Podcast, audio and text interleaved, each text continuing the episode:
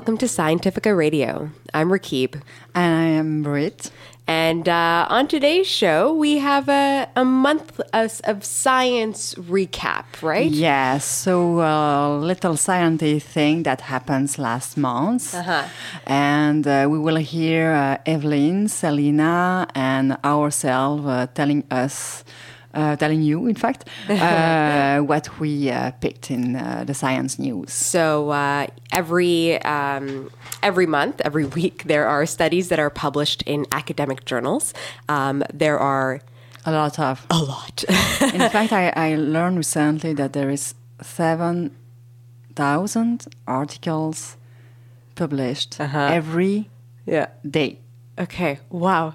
So that's a lot. And that, and and those are you know the lives of 7,000 people that are so dedicated to that one publication um, yeah. that don't often get picked up. So, we're going to do our best to highlight a few of the uh, standout studies that have happened this month. Mm-hmm. And hopefully, this will be a reoccurring thing that we do. Yeah maybe a monthly, a monthly, a monthly, monthly recap. recap. Yeah, maybe, monthly. Maybe.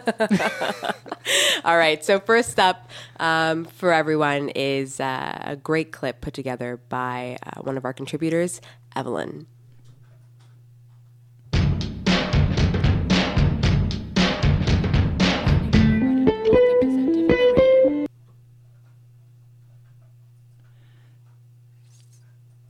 So just uh. I hope you enjoyed. It. Can you imagine how amazing it would be to enable somebody with paralyzed legs to rise to their feet and walk again? This has long been considered impossible and just the kind of miracle promised by faith healers.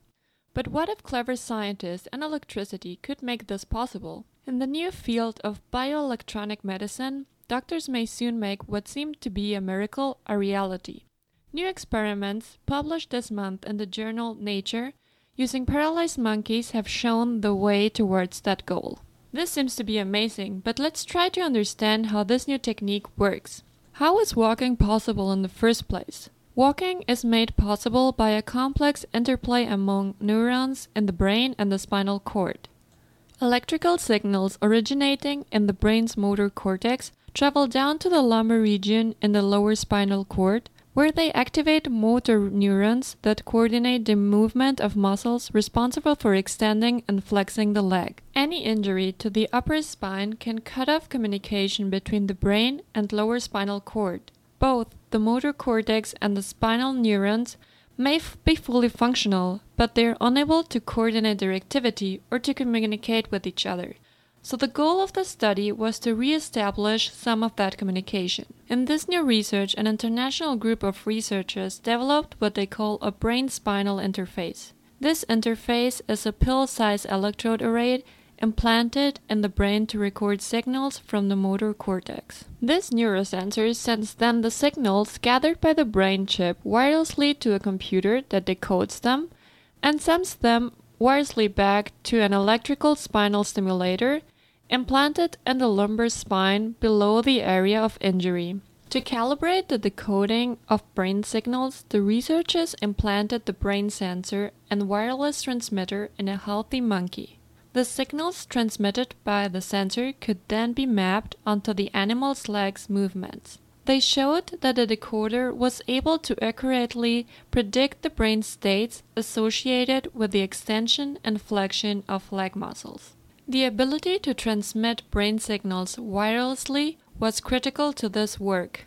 Wired brain sensing systems limit freedom of movement, which in turn limits the information researchers are able to gather about locomotion. The researchers combined their understanding of how brain signals influence locomotion with spinal maps which identified the neural hotspots in the spine responsible for locomotor control. That enabled the team to identify the neural circuits that should be stimulated by the spinal implant. With these pieces in place, the researchers then tested the entire system on two monkeys with lesions that spanned half of the spinal cord and the thoracic spine. Monkeys with this type of injury generally regain functional control of the affected leg over a period of a month. The study showed that with the system turned on, the animals began spontaneously moving their legs, while walking on a treadmill. Kinematic comparisons with healthy controls showed that the lesion monkeys, with the aid of a brain control simulation, were able to produce nearly no normal locomotor patterns. Although this new study might raise hope for humans with spinal cord injuries, there are some limitations and much more work needs to be done. For instance, while the system used in this study successfully transmitted signals from the brain to the spine, it lacks the ability to return sensor information to the brain. The team was also unable to test how much pressure the animals were able to apply to the affected leg. While it was clear that the limb was bearing some weight, it wasn't clear from this work how much exactly. There were also engineering challenges in the effort to build a brain spine interface that worked for freely moving monkeys. The researchers didn't want any entangling wires so the brain implant had to be wireless, wireless and send its data to an external computer. And there was a lot of data. The 96 electrode array implanted in the part of the motor cortex that controls the back legs sent out 40 megabyte of data per second. Decoding the signal recorded in the brain was another enormous challenge, this one for the software team. The final challenge was to get the movement command to the monkey spinal cords. Again, the researchers wanted a wireless system, so the monkeys were little vests containing transmitters that sent the data through skin and tissue to a small pulse generator implanted in the muscles between the ribs. The pulse generator then sent the electrical signal through wires that connected to the electrodes sitting on top of the spinal cord. Overall, this research project is an exciting example of bioelectronic medicine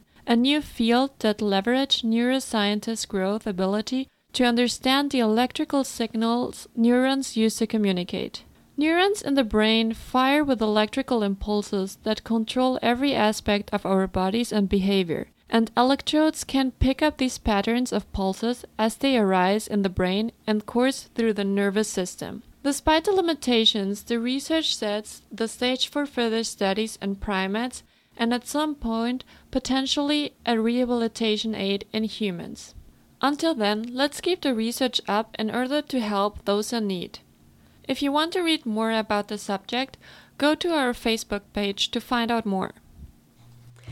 And like Evelyn said, we're going to be uh, posting that extremely interesting study on our Facebook page, Scientifica Radio, um, that was published in Nature. Yeah, and it's kind study. of science fiction for me. yeah, no, it's uh, it's super interesting, and of course, uh, took years in the making to of publish. Uh, and so, so many things to mm-hmm. put together. It's yeah. really impressive. It is super impressive what we can what, what we can think of. um, so that uh, so that was Evelyn, as we mentioned. Uh, and we also have another clip from Selena, a new contributor. Yeah, Selena, and uh, she will talk to, uh, about a new um, tool for uh, every scientist around the world uh, based on uh, intellig- artificial intelligence. So it's a very hot topic. Yeah filled with a you know a little bit of fear that's been injected into the conversation of AI. Yeah, um, but it can be useful sometimes. Well, let's hear what Selena has to say. and that is the sound of new scientific discovery. Nowadays, most scientific research begins with the searching of what others have done in the field. Discovery is not discovery if someone else have already discovered it. Because of this, scholarly search engines like Google Scholar and Web of Science is extremely important. Google Scholar, for example, have access to over 160 million articles, estimated by a group in Cornell University in 2014. One problem that arises with having access to this huge amount of knowledge is the access also to bad knowledge, quote unquote. It's not always straightforward to find the most relevant, current, and well respected information in this vast sea of information. A group at the Allen Institute of Artificial Intelligence is developing a new scholarly search engine to address just that problem. The solution is a smart, air quotation, search engine called Semantic Scholar. This site was launched last year, starting with only 3 million articles focusing on computer science. And now, this month, thanks to the connection with the sister institute, Allen Institute for Brain Science, Semantic Scholar now includes 10 million articles. As opposed to Google Scholar's method of using keywords, Semantic Scholar leverages artificial intelligence to combat the information overload, a slogan on the website of the non for profit Allen Institute of Artificial Intelligence. According to the website, some of the project features in development include the ability to provide an overview or quickly find the most relevant survey papers for a topic. And I tried the website myself at semanticscholar.org. The landing page is a dark blue with the orange font that reads Cut Through the Clutter. Home in on key publications, citations, and results. The Allen Institute for Artificial Intelligence is aimed for developing artificial intelligence for the common good. It is the creation of Microsoft co founder Paul Allen. And the Institute is aimed at using AI as a tool for common good. And the mission is to contribute to humanity through high impact AI research and engineering. Artificial intelligence is undoubtedly an unstoppable force. It's everywhere in our everyday lives. It's exciting and uplifting to see artificial intelligence being integrated in how we do science itself. Until next time, I challenge you to pay attention to how AI have already infiltrated our lives and think of ways that AI could benefit our lives in the future. And I wish you a happy Friday.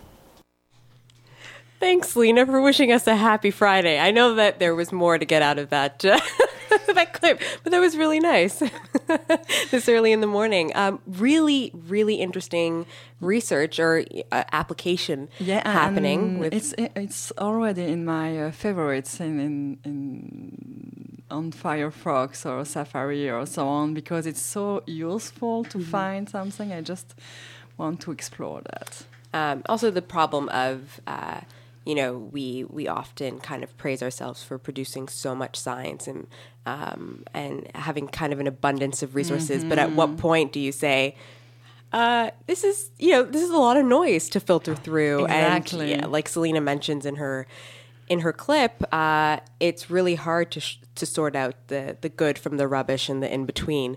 Um, so really, again, really interesting science happening. Yeah. Kind of geeking out here. and science fiction again. AI, yeah. Um, all right. Well, Please, I, I hear you tell me that you have a very interesting interview. yeah, in fact, I, I met uh, someone here. So uh, I met uh, Luis Barreiro, who is a professor at the University of Montreal Department of Pediatrics. And he is also a researcher at uh, Saint Justine University Hospital Center. Mm-hmm. And so he works in uh, genetics and immunology. And uh, yeah. So last month he published in Cell, which is also. it's a big one. It's a yeah, big publication. Big one. Uh, it's a, a, really an interesting article because it was uh, so he's showing that American from African descent have a stronger immune response to infection compared to American from European descent. So that's quite new. Okay. And uh, so first I, I was uh, I asked him, so what is happening with our immune system? So just to understand uh, the basics. The basics, yeah. That we all share, okay? So basically, our immune system is um, it's evolving with, with with different pathogens that we have to to face, and um, so in that respect, we uh, in this particular study we try to understand how the immune system of the of people that live in Africa of African descent and European descent has evolved differently to to probably adapt to different pathogenic environments. So what we did was really try to compare how innate immune cells, in this particular case macrophages, respond to infectious agents and how that response differs as a function of the genetic ancestry of the individuals what we saw is that uh, individuals of African ancestry tend to respond more strongly to, to bacterial infections as compared uh, to individuals of European ancestry. And uh, more specifically, we were also able to show that, like, the more uh, you have of African ancestry in your genome, the faster and the better you are at killing the bacteria, for example.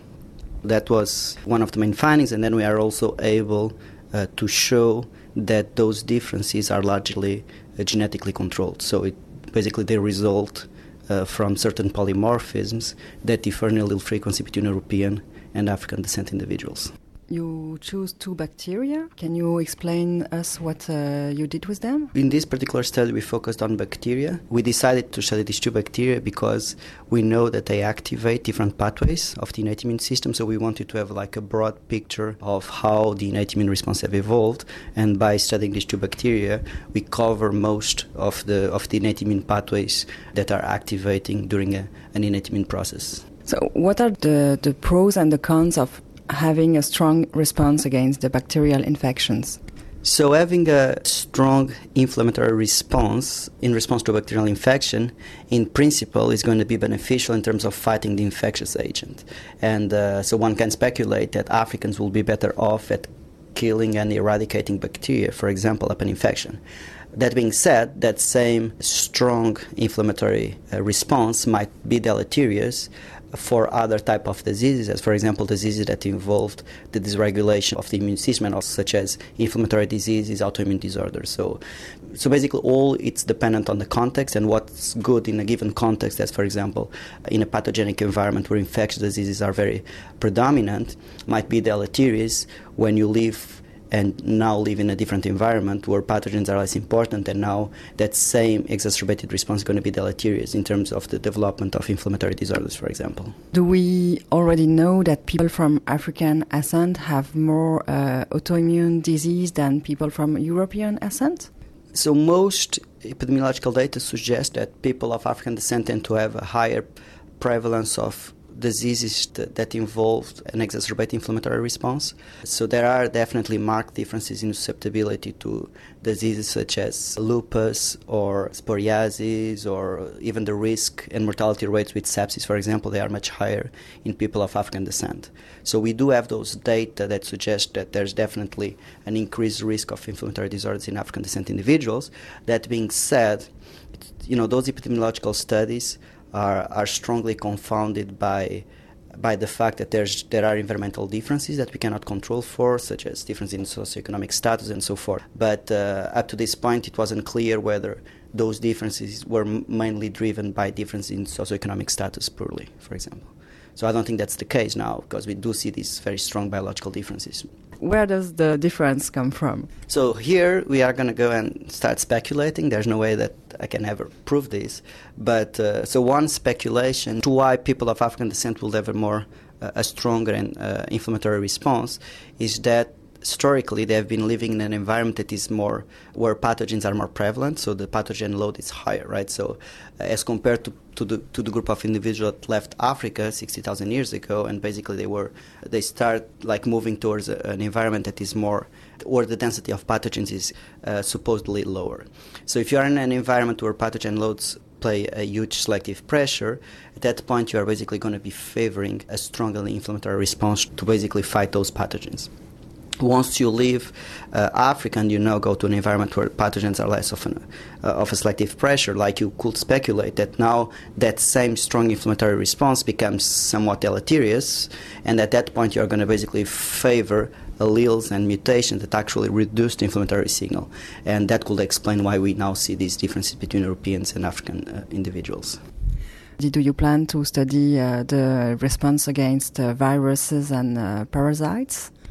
Yeah, so that's definitely like one way that we'd like to go is just basically uh, broaden up the panel of pathogens and uh, and immune stimuli that we can look at. So, like like you like you said, like so far we have just looked at bacterial responses, in particularly Listeria and Salmonella. So we would like to really go much broader and uh, and just see whether the differences that we are observing uh, in response to these bacteria are also shared in response to other pathogens like viruses, parasites, as you said. And um, so the other aspect that we would like to explore is the is basically try to see if there are also differences in the dynamics of, of, of the of the immune response. So, so far, we have just looked uh, at one time point after infection of these cells. So we would like to see what happens if we were to look at multiple time points and and really see if there are genetic variants that are actually altering the dynamic process of the response. So, uh, so, as you can see, Dr. Barreiro's work is to understand the way we defend ourselves against pathogens. And uh, he explored if there is a genetic variation between different populations.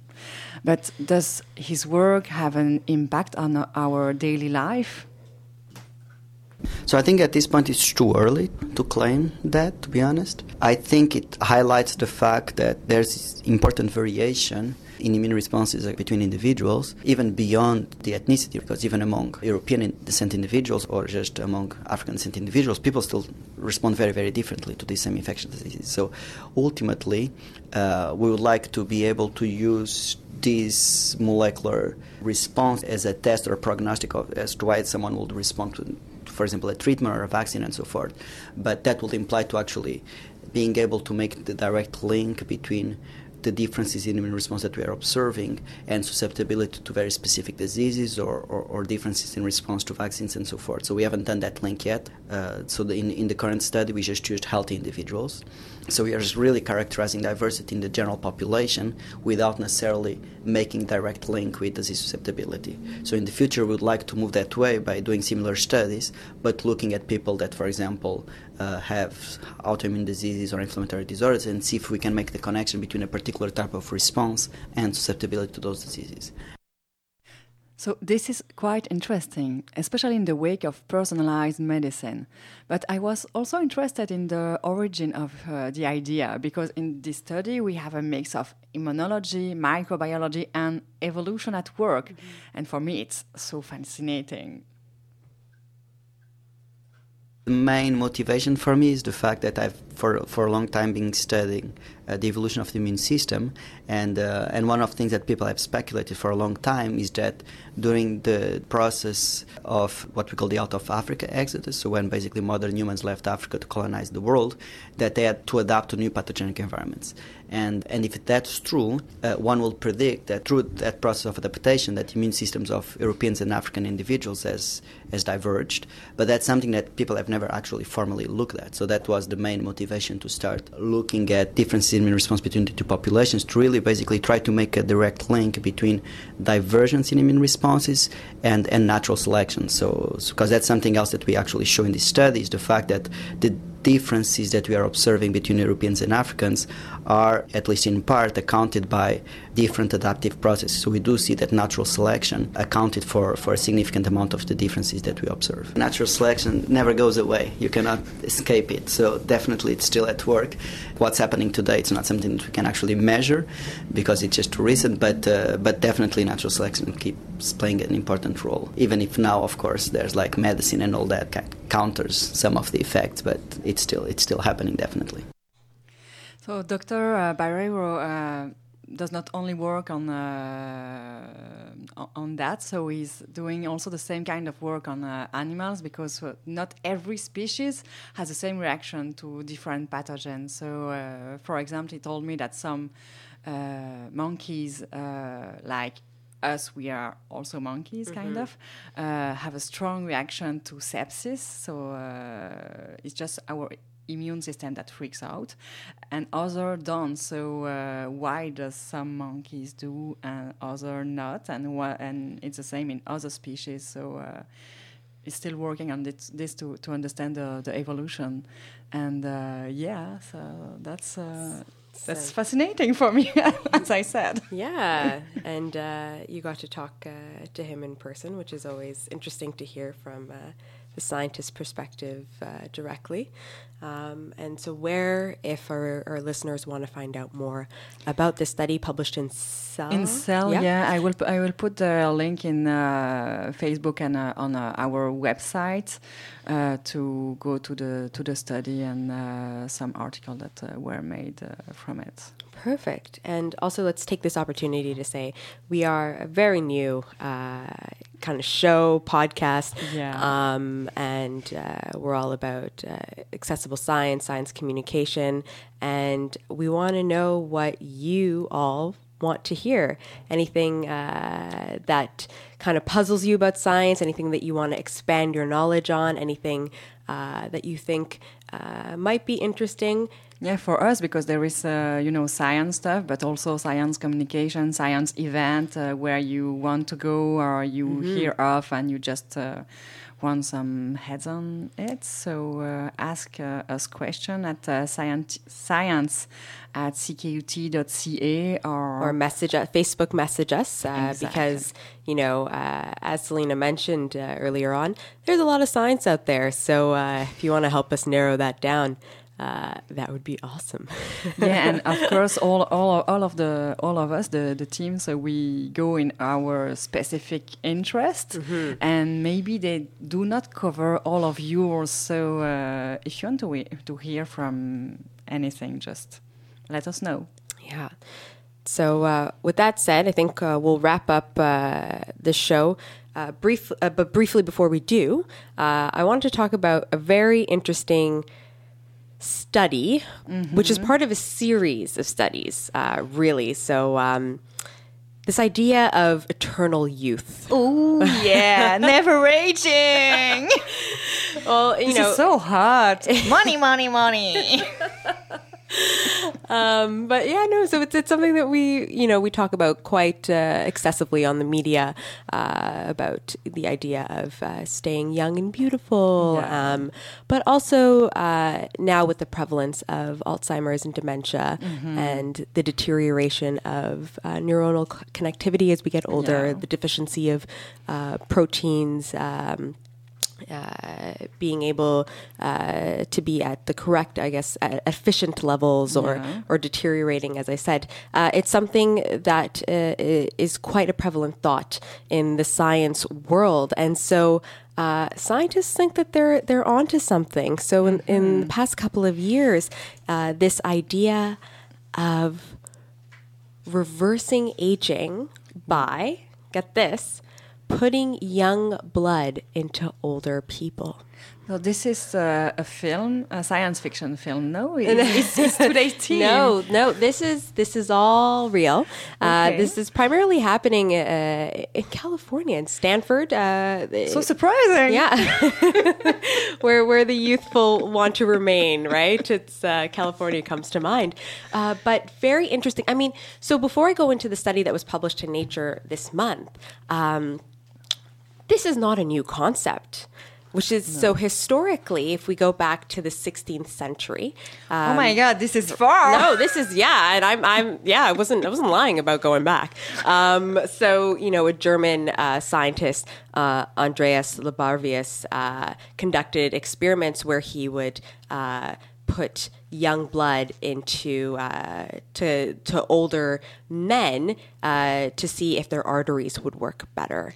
Um, but during this period, uh, the idea of transfusing blood into yeah. humans didn't work out so well because there wasn't enough scientific knowledge. So it was actually on the, on the rhesus and uh, all the, the transfer of blood. Exactly. Blood so what was really interesting is uh, that it was banned.